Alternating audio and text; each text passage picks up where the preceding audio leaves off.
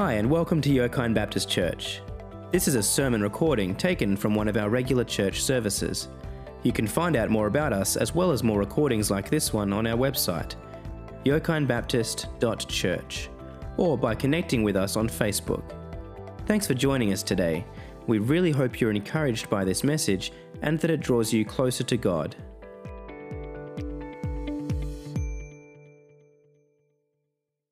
Do you remember the days before Facebook and Instagram when um, nobody cared what you had for lunch? Well, they still don't. Nowadays, we seem to spend so much of our lives online, and we use social media to post photos of every activity.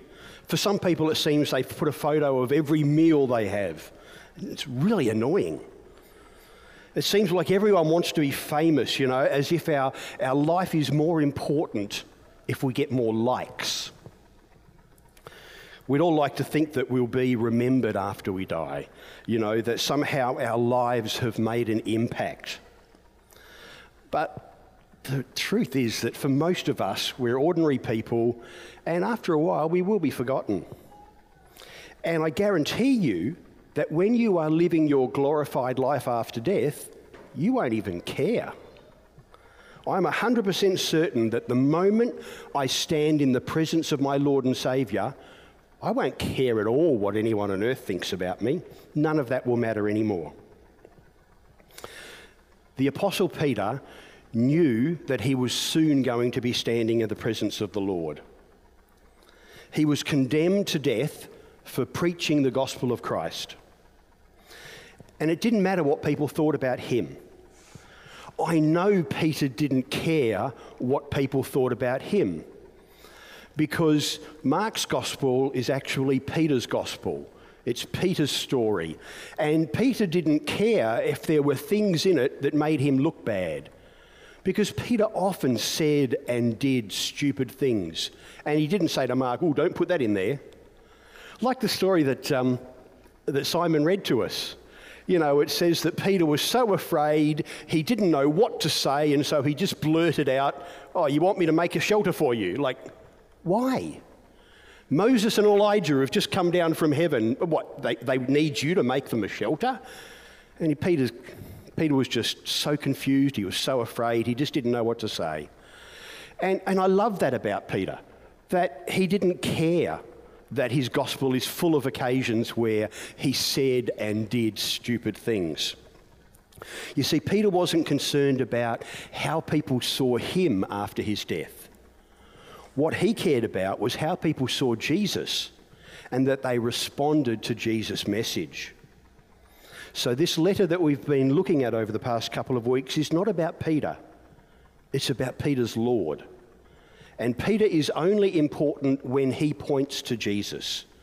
So, in today's message, we're going to look at Peter's testimony, we're going to look at the apostles' eyewitness testimony, and we're going to look at the scripture testimony about Jesus.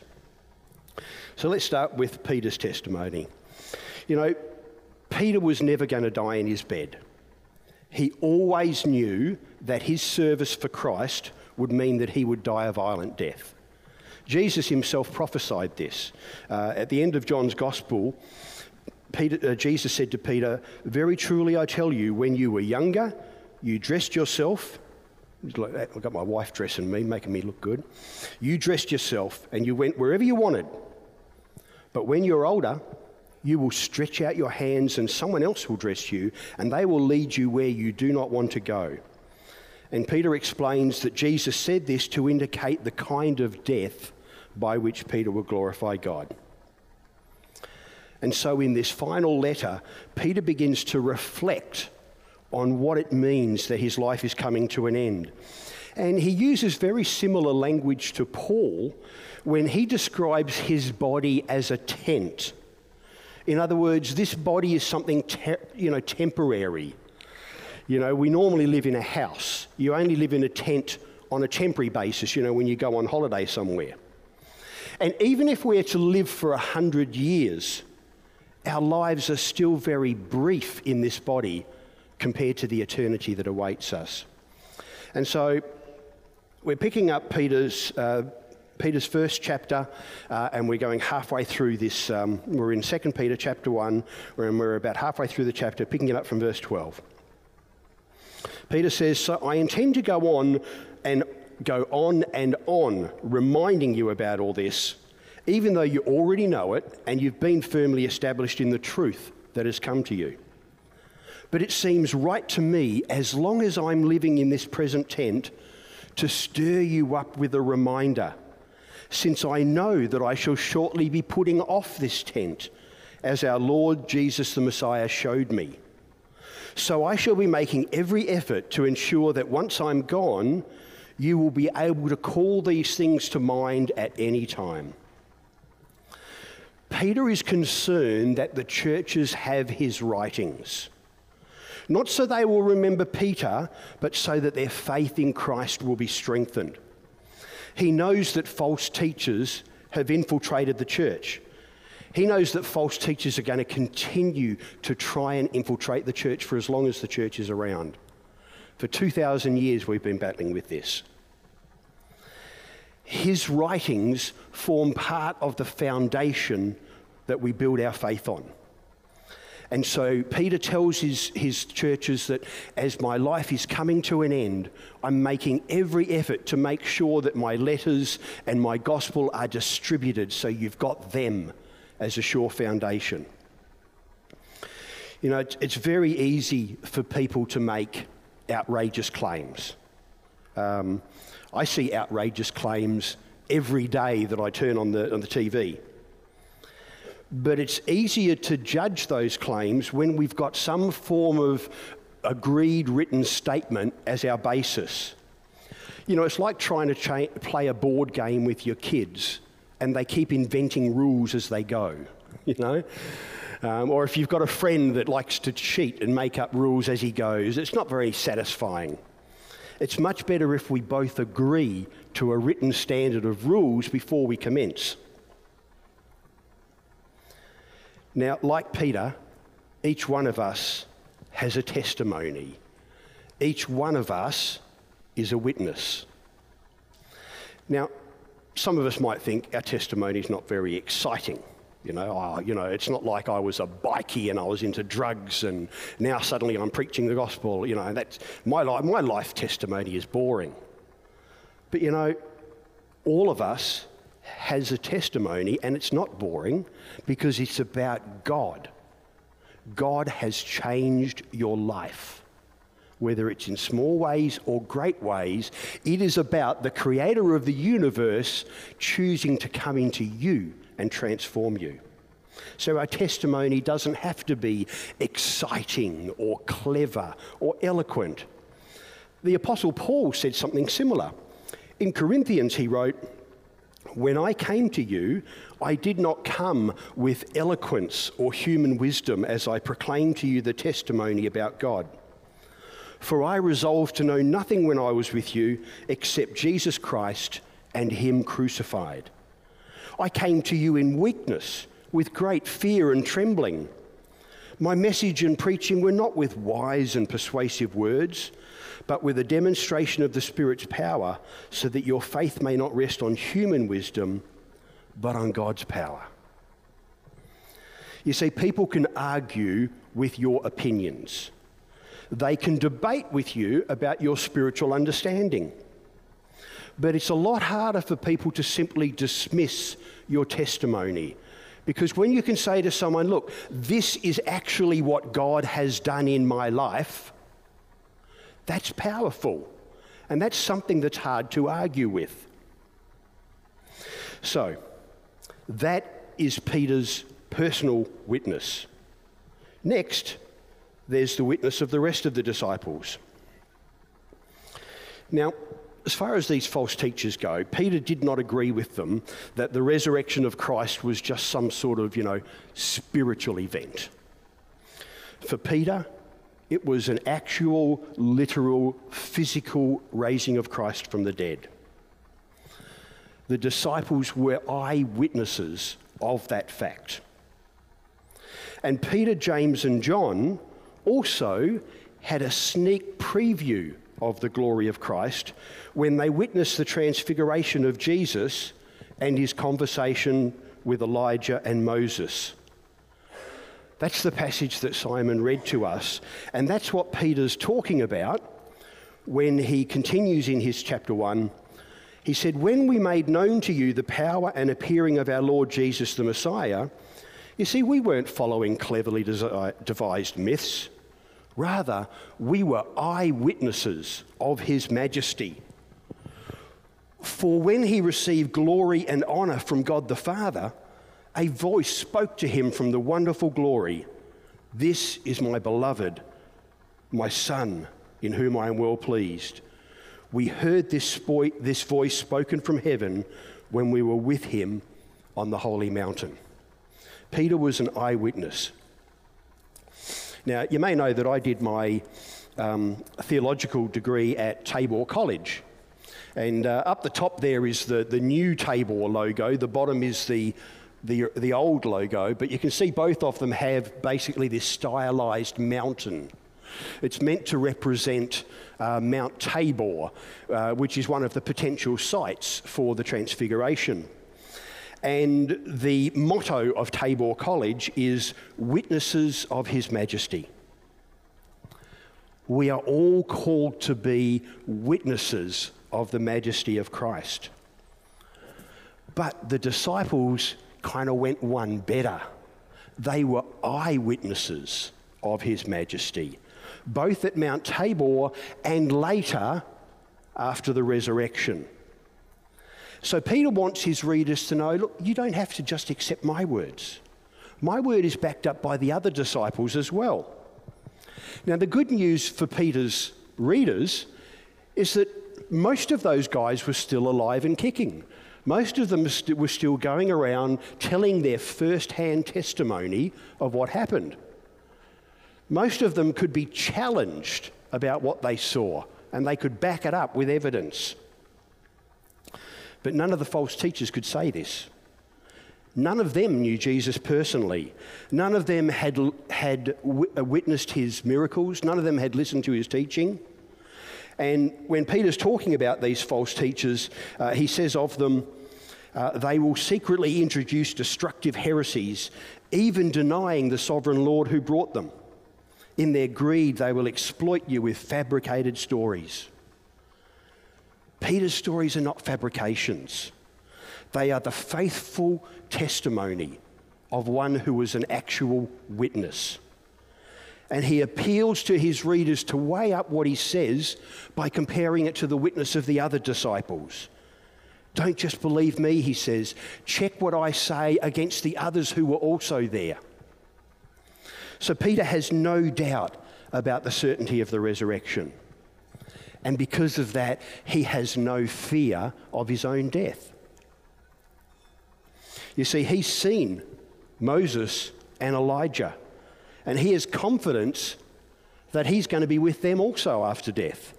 So he is willingly going to his death for Christ, knowing what will come after. But there's one more little aspect, and it's, well, it's not really little. Uh, there's one more aspect to Peter's testimony here. He sees not only is his testimony backed up by the other disciples, but his word is affirmed by God himself. You know, there have been very few people in the history of the world who have actually heard God's verbal voice.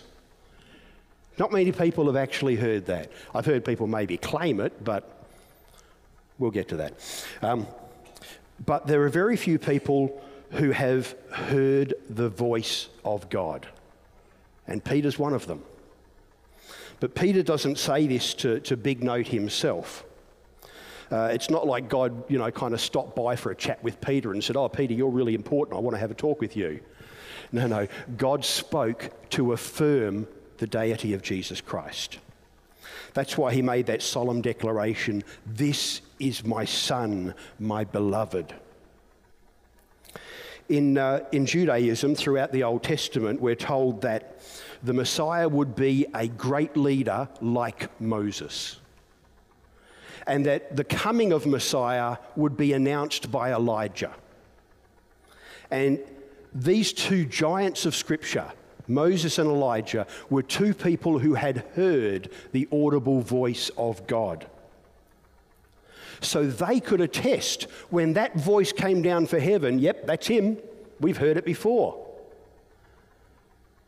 Moses and Elijah could say, yes, I can tell you 100%, this is God's voice. So we have lots of witnesses to back up Peter. We have the other apostles, we have Moses, we have Elijah, and we have God Himself. Finally, Peter turns to the witness of Scripture. Now, speaking of tents, I haven't been camping for a while, but I'm, I'm not a morning person usually. But when I go camping, I do tend to get up a little bit earlier. Usually it's because I want to go fishing or something like that. And there's something really nice, you know, when you get up before dark and you see the sky just starting to lighten, you know, and it turns this dark purple and, and then gradually just starts to lighten. And depending on the time of year and where you're looking, you can often see this big bright star. And it's not actually a star, it's the planet Venus, but it's called the morning star. You know, just as that horizon turns into day. For Peter, the morning star which shines in our hearts is the promise of Jesus himself. In uh, verse 19, he says, We have the prophetic word made more certain, and you'll do well to hold on to this as to a lamp shining in a dark place until the day dawns and the morning star shines in your hearts. You must know this first of all that no prophecy is a matter of one's own interpretation no prophecy came by human will, rather, people were moved by the Holy Spirit and spoke from God.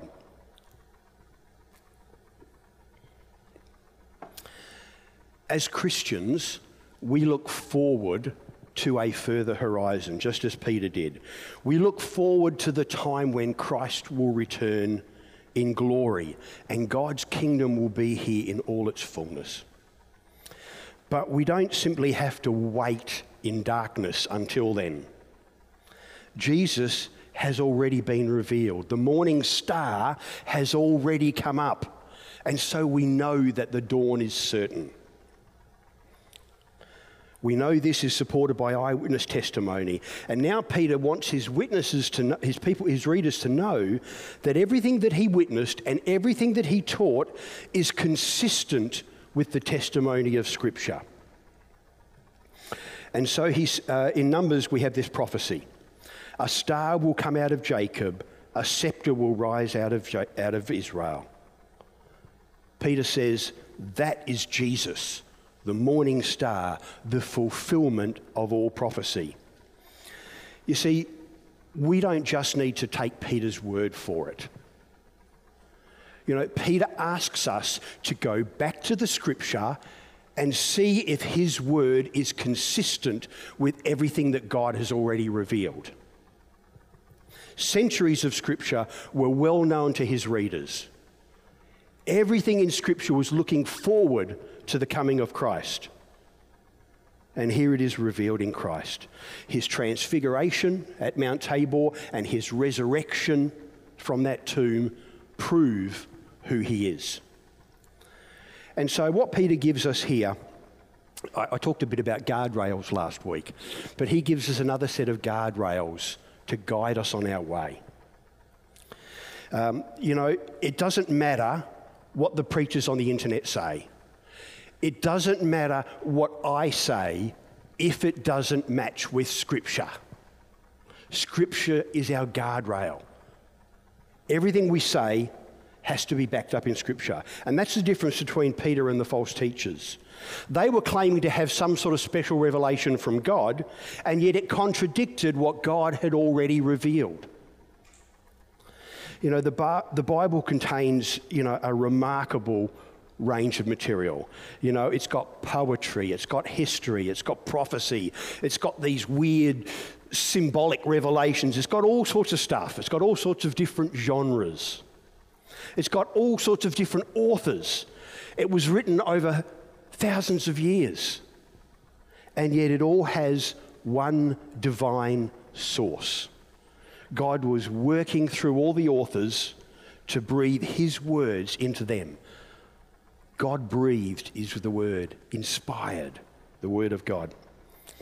And so, like all the early Christians, Peter holds firm to two important truths the ancient scriptures and the revealed Son of God.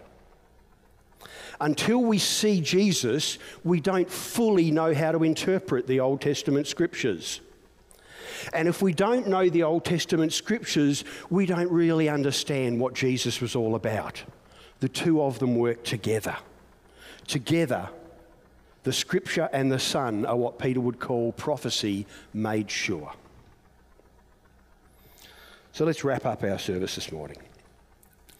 Peter is worried about his churches.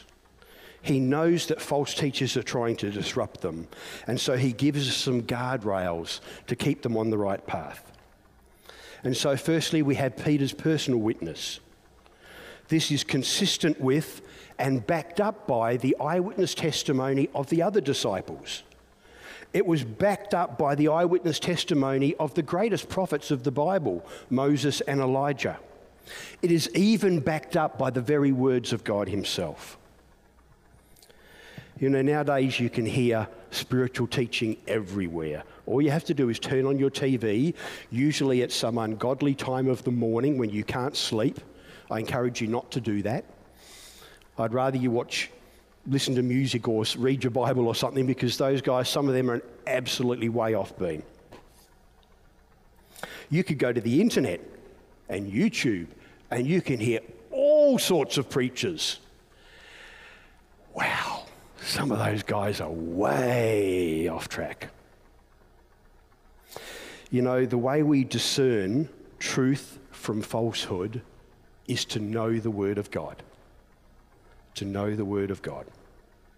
If it doesn't measure up with the Word of God, it's not true. If it contradicts the Word of God, it is absolutely not true. Because we have the Word of Scripture as our ultimate witness. You know, this is like our rule book for the game of life. You know, we can all argue about how the game is played, but here are the rules. It's all written down by God. What Peter and the apostles taught was not something radical and new, it was a fulfillment of thousands of years of prophecy. It was the fulfillment of everything in the Old Testament. You know, it's been said that there's nothing new under the sun. You know, it's all been said before. And, and that's pretty true. I can't really tell you anything completely new. I might have a certain slant on it, or I might sort of focus on one particular aspect of a scripture or whatever, but I can't come up with something new because I'm not God. I can't contradict what he's already said. I can only help you to understand what he said, and then you've got to weigh up my words. Does that match? Does that gel with Scripture? Like Peter, we need to hold both the written word and the living word, the Bible and Jesus. Scripture introduces Jesus, and Jesus explains Scripture. Together, they are the morning star that rise in our hearts, giving hope that however dark the night might be, the dawn is coming. And we are his witnesses. Through us, that light shines out into the world. Let's pray. Our wonderful Lord, we thank you for your word. Lord, we thank you that uh, there are wonderful preachers and people who spend their life studying your word and, and exploring it and explaining it to us. And we are so grateful that you've gifted those people to do that. But Lord, we never want to take a man's teaching as being superior to yours. Lord, your word is the ultimate truth. In fact, you describe your Son as the Word, the truest expression of your Word. And so, Lord, we know that we have the Old Testament, the New Testament, and we have Christ Himself. Together, these are the word that we run our lives on. These are the things that form the foundation of our faith. Help us, Lord, to always be faithful to your word. Lord, help us to be wise enough to judge what we're hearing in accordance with your word. Help us, Lord, to be people who study your word so that we know it well, so that when someone comes and speaks some rubbish, we'll know instantly that it's not you, that it doesn't gel. Help us, Lord, to be sensible, intelligent Christians. Lord, we don't want to uh, check our brains at the door when we walk in the church. We don't want to check our brains at the door when we open up our laptops and look at YouTube. We want to be intelligent, Lord. We want to be people who are faithful to your word. Because, Lord, we know that it is your word that reveals Christ. And we know that it is only in Christ that we have our salvation. So help us, Lord, to remain faithful. Help us to be always willing to be your faithful witnesses. Whether our testimony might seem exciting or it might seem dull, whether we feel like we're confident speaking or not, help us, Lord, just to share what we've witnessed, what, we've, what you've done in our lives, Lord. Help us to share that. In Jesus' name we pray. Amen. Thanks for joining us today, and extra thanks to those that have donated to us online. It's your generosity that enables us to continue our ministry to the local community and beyond. It's because of you that our ministry is possible. If you would also like to support us, visit ybc.church/give. You can also access our website to find out more about our community by visiting yokinebaptist.church or by connecting with us on Facebook. If you've enjoyed listening to this message, be sure to subscribe and share it with your friends. You can find us wherever you get your podcasts. Thanks again for listening, and God bless.